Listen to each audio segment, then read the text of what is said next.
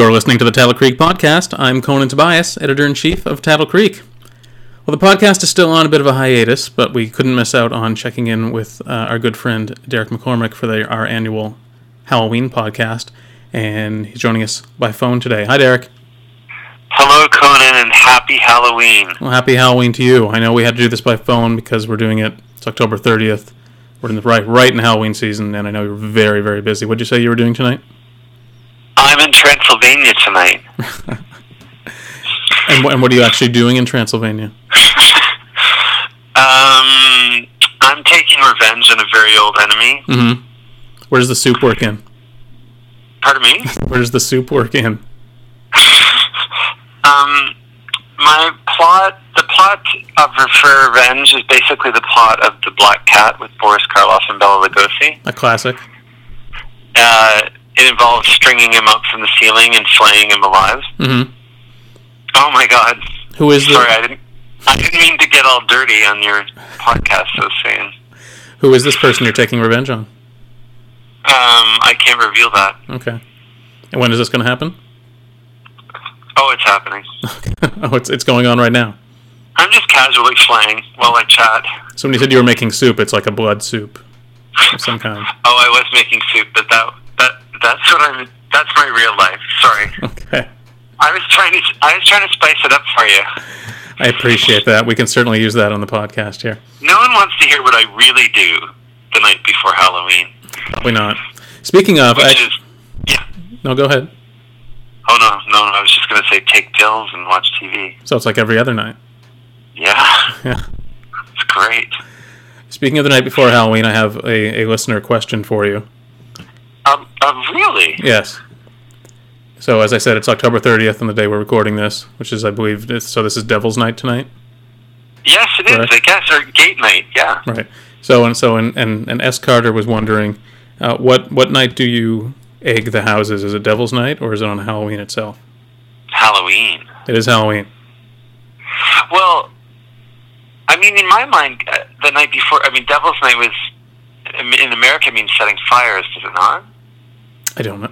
What are you asking me for? You're the expert. And Gate Night in Canada was, I think, for very physical pranks like moving out houses or, removing gates or putting wagons on top of barns and things. Classic Canadian pranks. Yeah, I think that the egging of the house is and TPing, and I think that's for Halloween night. Okay.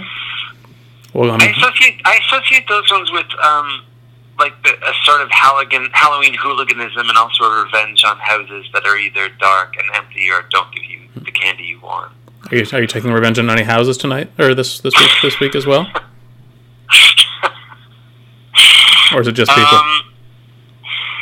I spend almost every day of my life trying to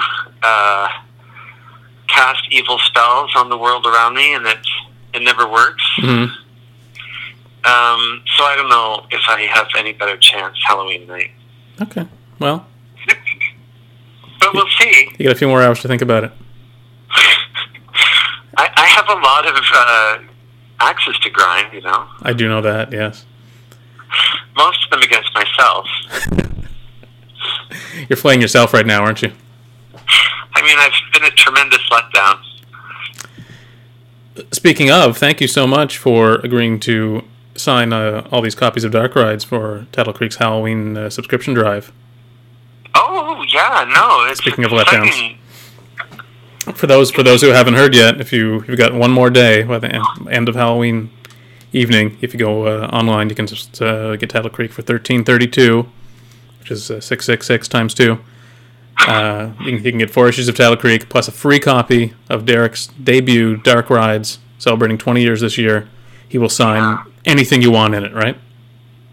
I would absolutely do that. Okay, so one more day. I have no boundaries. I have no shame. I have nothing to lose. Exactly. So I will put anything in that you want. If you had something to lose, you wouldn't have all these extra copies of Dark Rides 20 years later. I have a lot of copies of Dark Rides, because you see, when my publisher printed it, they thought people were going to buy it. And now I have a lot of copies of Dark Rides. So thank you. It's a fabulous book. I love the book. It's very Halloween-y.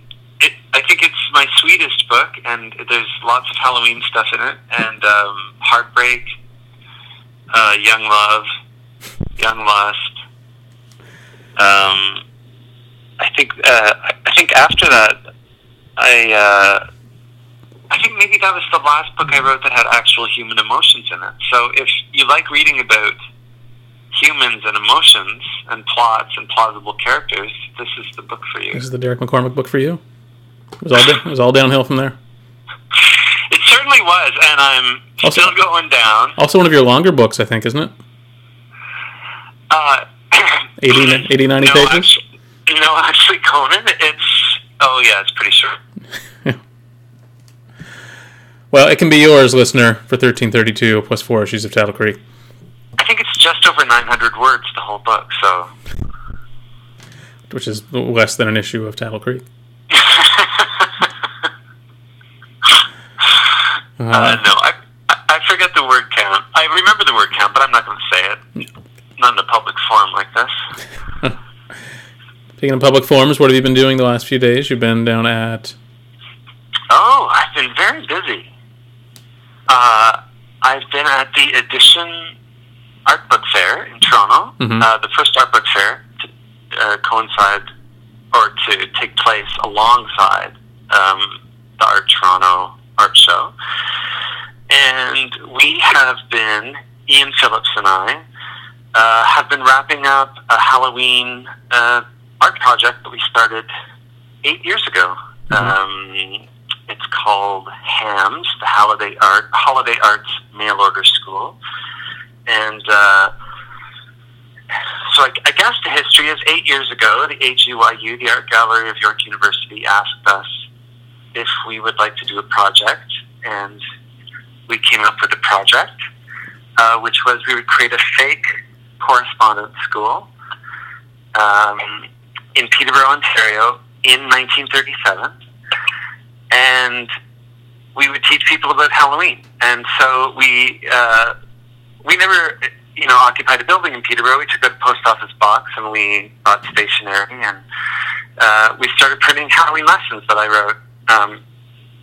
Lessons like the jack-o'-lantern.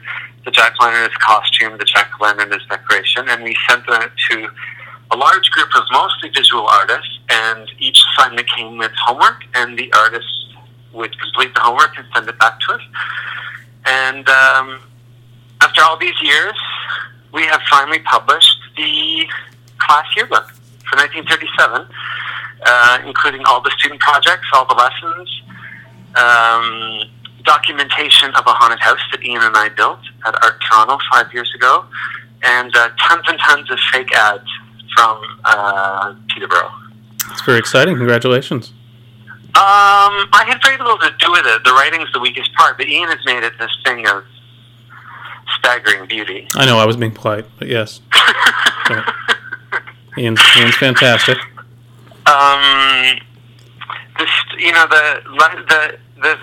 The professor, the head of the school, is this character named Derek McCormick. Mm-hmm.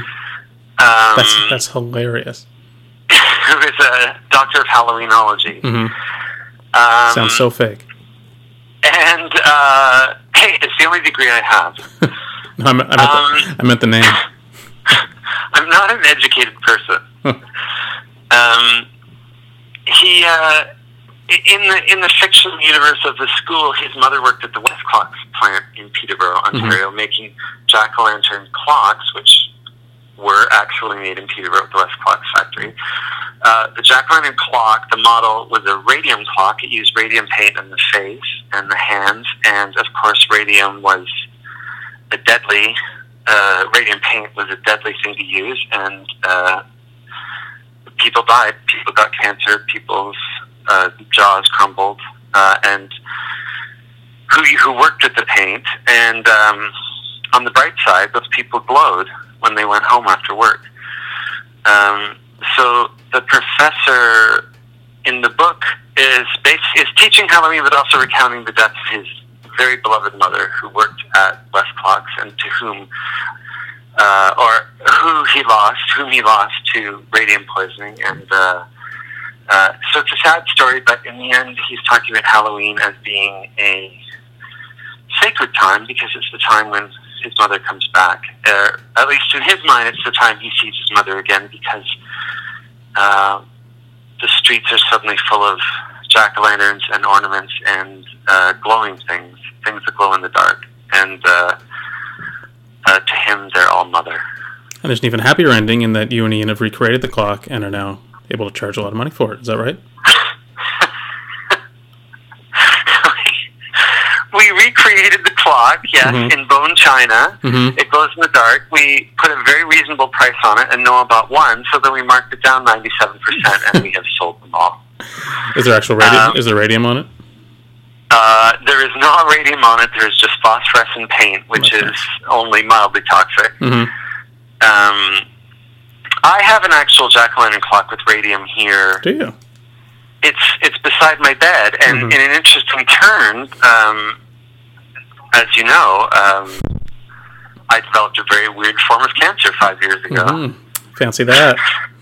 So, I would say of all my books, it is the most autobiographical in that the other books have characters having sex, which I never do, but in this book I wrote, The Ham's Lessons, the character is surrounded by death and cancer, and look at me.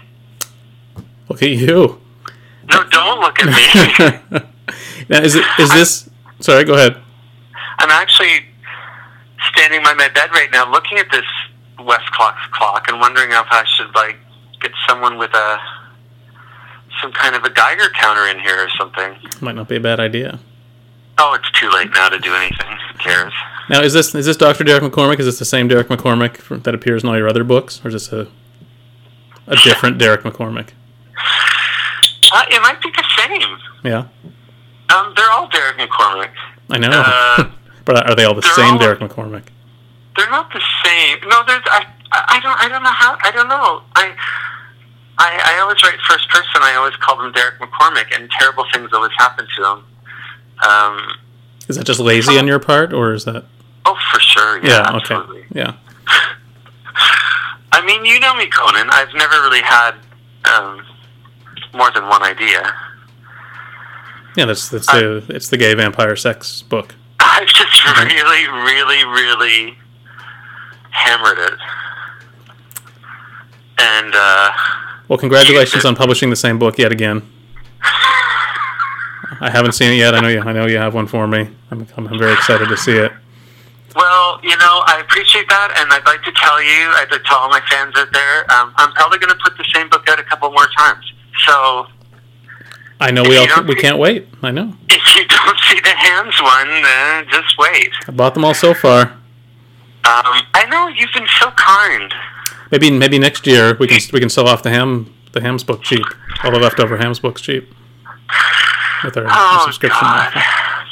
What a life. What a life of remainders is my life. Next to your wish book. Yeah, I have a whole bunch of those too. I mean, the only book I really don't have many of is Christmas Days because they pulped them all. Mm-hmm. And now to my astonishment, Jeanette Winterson has a book coming out this fall called Christmas Days. I have a copy of that at my other office. Do you really? It's kind of, well, I won't say it's a blatant ripoff of yours because I don't want to get in trouble, but I see some similarities.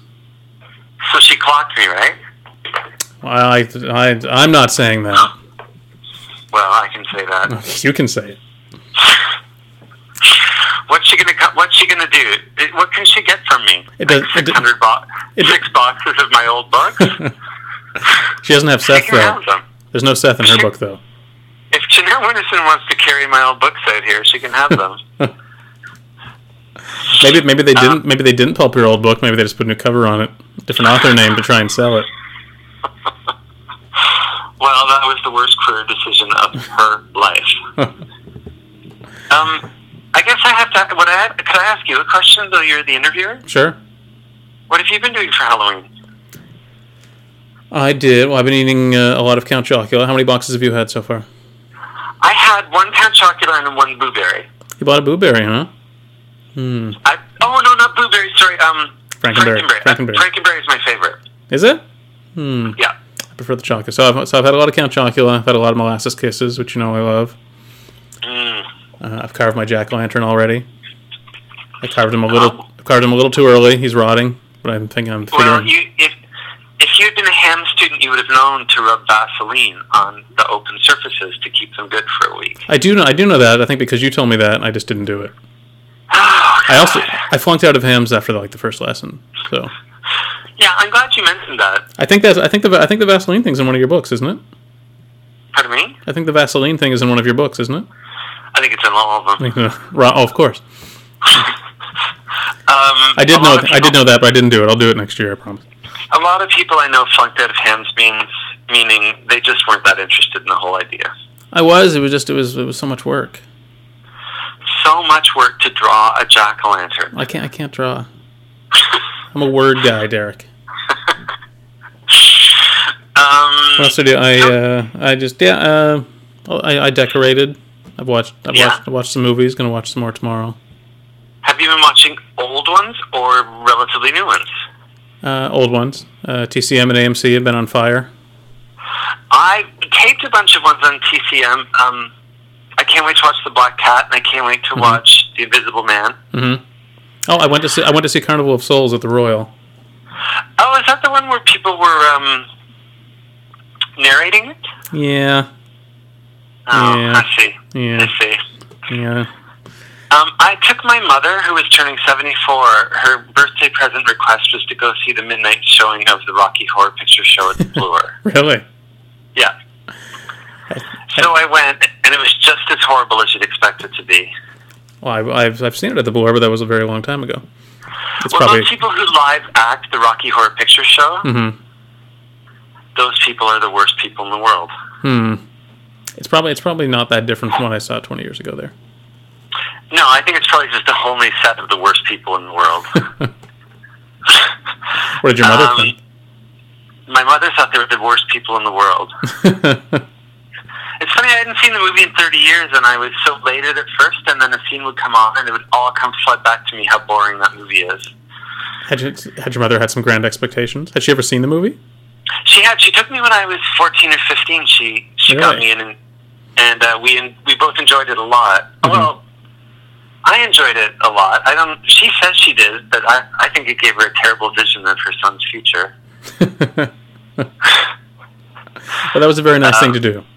All these years later, 30 years later with your mother. That's nice. I also went to the Casa Loma haunted house this year. I drove by and I saw the line. I was going to a better party at Casa Loma and I saw the line. And so I decided not to go back. But how was it? It was terrific. Yeah? Yeah, it was really good. It was, they had just the top-notch, highest quality props and gimmicks for it, and there's a couple things they had that I'd never experienced in a haunted house before, so I was well pleased to see the state of the art stuff. Did they scare Derek McCormick?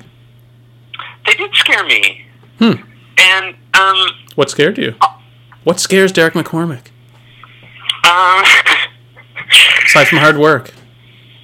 Well, there were women there. They let women in. Of course, gosh, yeah. Mm-hmm. Terrifying for a homosexual like myself. Mm-hmm.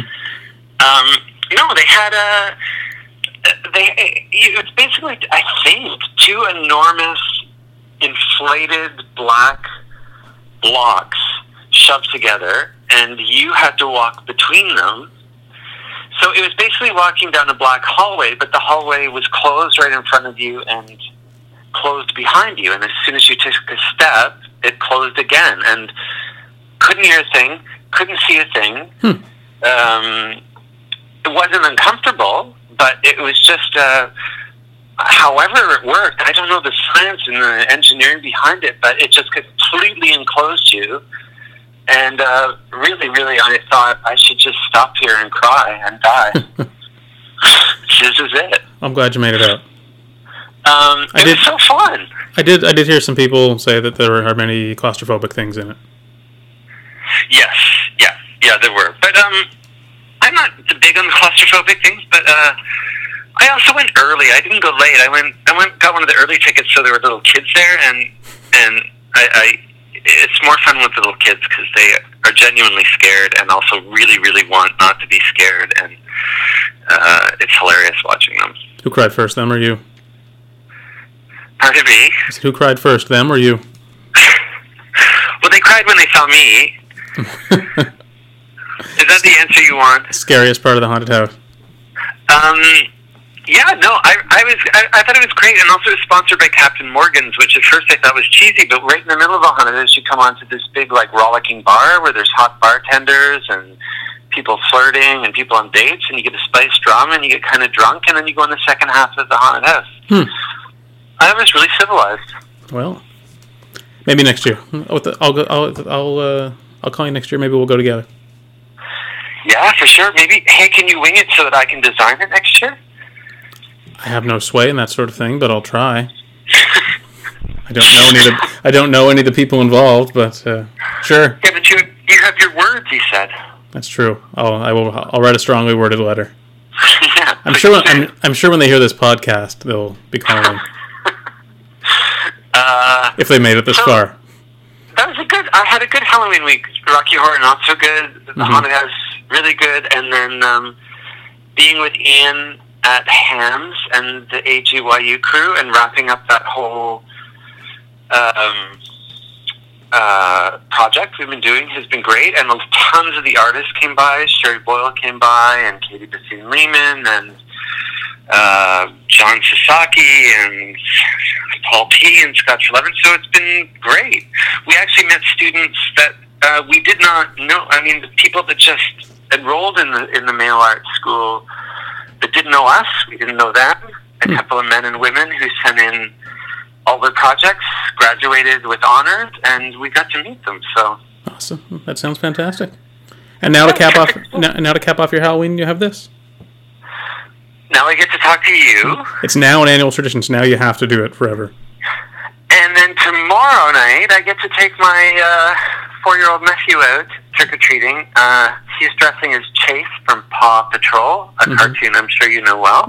Of course. I'm going as Marshall. And that is, of course, the highlight, because I just fucking love seeing kids out trick-or-treating. Excellent. Well, that sounds fun. I also love that they go out at 6 o'clock and it's all over by 7 and you're in bed. I think that's the part you like the most. And then it's Christmas time. Thanks. Well, before we get to Christmas, are you going to do a reading for us this year? Sure, I'd love to. What do you got for us this year? Well, friends out there, I'm going to read from the Hams, the Holiday Arts Mail Order School. It was a letter we sent out when artists first enrolled, sent in a letter of interest to the school to enroll. We sent them a little informational pamphlet, and I'm going to read a bit from this informational pamphlet. All right. So it's called "Introduction to the Halloween Arts" by Dr. Derek McCormick, Halloweenologist. The devil. He's red, he's horned, he's a dime. It's Halloween in Woolworth. The devil is a jack-o'-lantern. The seasonal aisle is stocked with jack-o'-lanterns. Pumpkin-shaped lanterns, painted pumpkin. Bats and black cats made of composition or cardboard. They're grotesque. Not nearly as grotesque as my mother. The way she looked the day she died. 2 teeth in her head. Lips so thin she was lipless, bald as a bald wig. The glow, she was glowing green in her hospital room. My mother, jack-o'-lantern. My mother, miasma. When is a jack-o'-lantern a clock? When it's a jack-o'-lantern, a model manufactured by the Westclox Clock Company since 1922.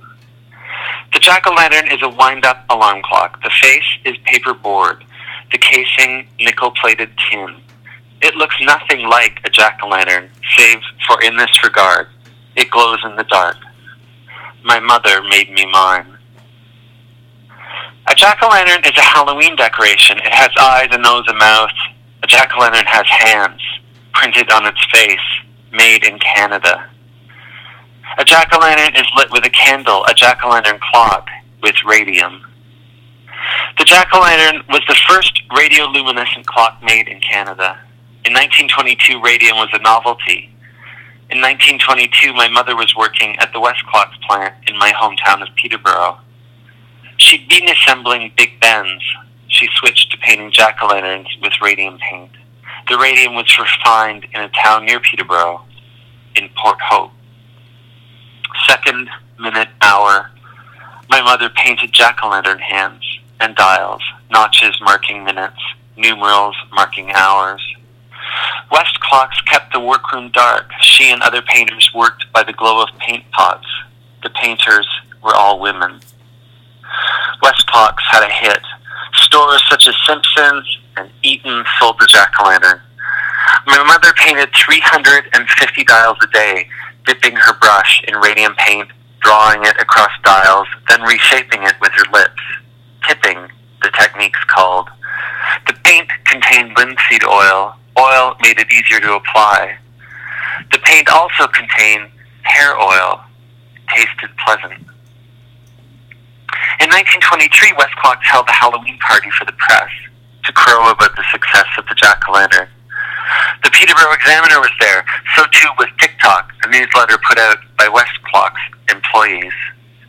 Mother and a few lady friends dressed up as pumpkins. Tick Tock took a picture, then turned the lights off. Mother and the others glowed. They painted their costumes with jack-o'-lantern faces, triangle eyes, triangle noses, gap-toothed grins. They daubed radium paint on their lips and eyelids, too, for fun. Fingernails glowed like doorbells. Hours, the doctor said. My mother said nothing. How could she? The doctor had surgically removed a section of her jaw. He held up the bit of bone he'd biopsied. It had 100 holes in it, honeycombed. My mother had painted jack-o'-lanterns for 5 years. The radium, the doctor said, had buried itself in her bones, then burned outward. He said he'd seen a couple of other cases of honeycombed bone, all of them in women, Westclox women. Radium disease, the doctor called it. Radium sickness, radium necrosis. It was 1927. He said there was no scientific term for what my mother had. The illness was new and not yet named. But I know a name, jack-o'-lanternitis. The doctor did know this. There was no cure. Bury her in a lead-lined casket, he said. Do not embalm her, he said. Do not kiss her. Time of death. He drew a sheet over her head, her jaw glowing beneath bandages, lantern-jawed. That's it. That's a perfect Derek McCormick Halloween story. It's really gruesome. It's perfect. It is Halloween after all. Derek, thanks so much. Oh, thank you for having me, Conan. It's always a pleasure every year. I'm happy to be here another year, and that Tattle Creek is here another year, and that we are doing this. I hope we'll talk to you at Christmas again. Oh, yeah, I'll get ready. Please do. Have a great day. I'll start getting ready on the 1st. All right. Have a great day tomorrow at Hams and out trick-or-treating. Thanks. Happy Halloween. You too. I think my Count Chocula is calling me, so I'm going to go have that now. Oh, yeah. Go have dinner. All right. Thanks, Derek. Happy Halloween. Bye, darling. Okay.